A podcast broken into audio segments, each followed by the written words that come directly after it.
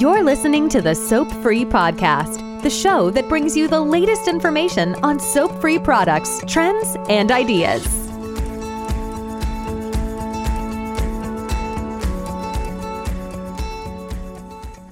This is JP from Procyon. Thank you for joining me on another Soap Free podcast. Uh, today, I'd like to talk to you about the power of smiling.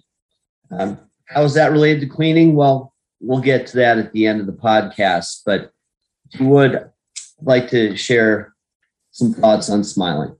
So, did you know that your voice sounds different when you talk while smiling? I was instructed, or it was suggested to me early in my career, that when I answer a phone or I'm talking to people, especially when I'm maybe not feeling cheerful or it's going to be a difficult phone call, that I should remember to actually physically smile before I answer the phone or when I'm speaking in those situations because it makes you sound different. Even over the phone, um, certainly in person, it changes people's perceptions. And so, in order to reinforce those thoughts and share with you more thoroughly, I want to refer back to one of my, uh, not in person, but through book mentors, uh, Dale Carnegie, who you've heard me mention before on the Soap Free podcast. Uh, Dale Carnegie is famous for teaching sales and um, just personality habits uh, to people who go on to become very successful business leaders and salespeople. And so this is from his How to Win Friends and Influence People. I'm going to just read to you for a minute or two and then um, follow. Okay, so he says, the chairman of a board of directors of one of the largest rubber companies in the United States told me that according to his observations, people rarely succeed at anything unless they have fun doing it. This industrial leader doesn't put much faith in the old adage that hard work alone is the magic key that will unlock the door to our desires. I have known people, he said, who succeeded because they had a rip roaring good time conducting their business. Later, I saw those people change as the fun became work, their business had grown dull, they lost all joy in it and they failed. So you must have a good time meeting people or talking to them if you expect them to have a good time meeting you. I've asked thousands of business people to smile at someone every hour of the day for a week and then come to class and talk about the results.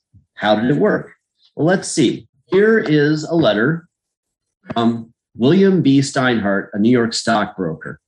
This case isn't isolated. In fact, it is typical of hundreds of cases. I love this, guys. You're going to love it too. I've been married for over 18 years, wrote Mr. Steinhardt, and in all that time, I seldom smiled at my wife or spoke two dozen words to her from the time I got up until I was ready to leave in the morning. I was one of the worst grouches who ever walked the street. When you asked me to make a talk about my experience with smiles, I thought I would try it for a week. So the next morning, while combing my hair, I looked at my glum mug in the mirror and said to myself, Bill, you're going to wipe that scowl off your sour puss today.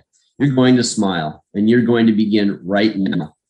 As I sat down to breakfast, I greeted my wife with a good morning, dear, and smiled as I said it. He says, You warned me that she might be surprised. Well, you underestimated her reaction. She was bewildered. She was. I told her that in the future she could expect this as a regular occurrence, and I kept it up every morning. This changed of mine brought more happiness into our home in two months since I started than there was during the entire last year. So he, he goes on to say at some length that he began to smile at everybody as he went through his day be it the cashier in a subway or somebody holding the door for him, etc. He goes on now to say, I soon found that everybody was smiling back at me. I treat those who come to me with complaints or grievances in a cheerful manner. I smile as I listen to them, and I find that adjustments are accomplished much easier. I find that smiles are bringing me dollars, many dollars every day. So, for our professional cleaners out there, to the side, take note of that nothing else, that smile is going to improve your customer relations and bring you more dollars in repeat business and referrals. I promise you. So, going on, You don't feel like smiling? Then what? Two things. First, force yourself to smile. And by the way, I had to do that to start with. I mean, this is back when I was practicing law, and almost every discussion I had was generally on the challenging or unpleasant side. You don't feel like smiling, you force yourself to do it. If you're alone, force yourself to whistle or hum a tune or sing. Act as if you were already happy, and that will tend to make you happy. Here's the way the psychologist and philosopher William James put it Action seems to follow feeling, but really, action and feeling go together.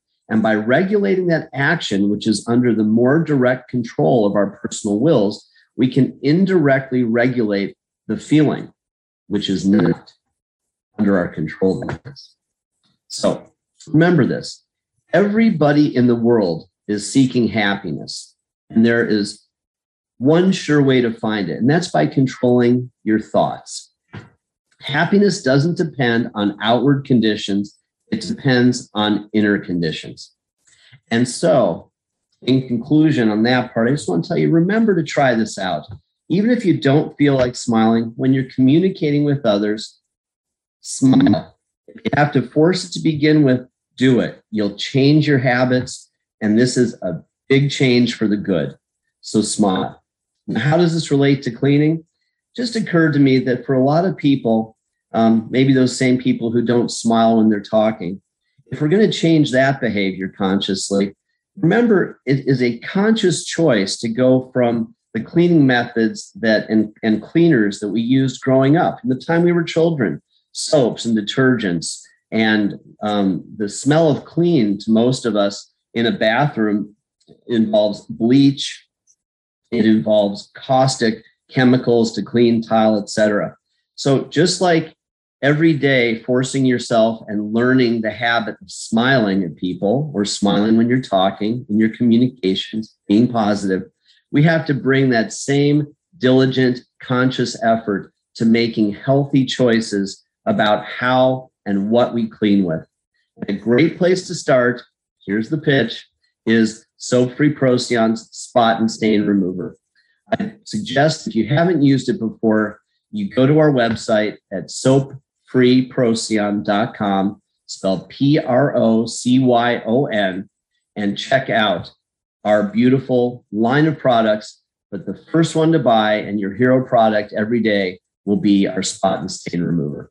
So, two things get that spot and stain remover and smile see how it changes your life. And if it does, we would love to hear from you. The entire family at Soap Free Procyon wishes you a wonderful day. And in case I don't publish another podcast before, happy Halloween. Trick or treat. Thanks for joining us this week on the Soap Free Podcast. Make sure to visit our website, soapfreeprocyon.com, where you can learn more about amazing soap free cleaning products. Be sure to subscribe to the show in iTunes, Google, Spotify, or iHeartRadio so you'll never miss a show. While you're at it, if you found value in this show, we'd appreciate a rating on iTunes. Thanks so much for that effort. Until next time.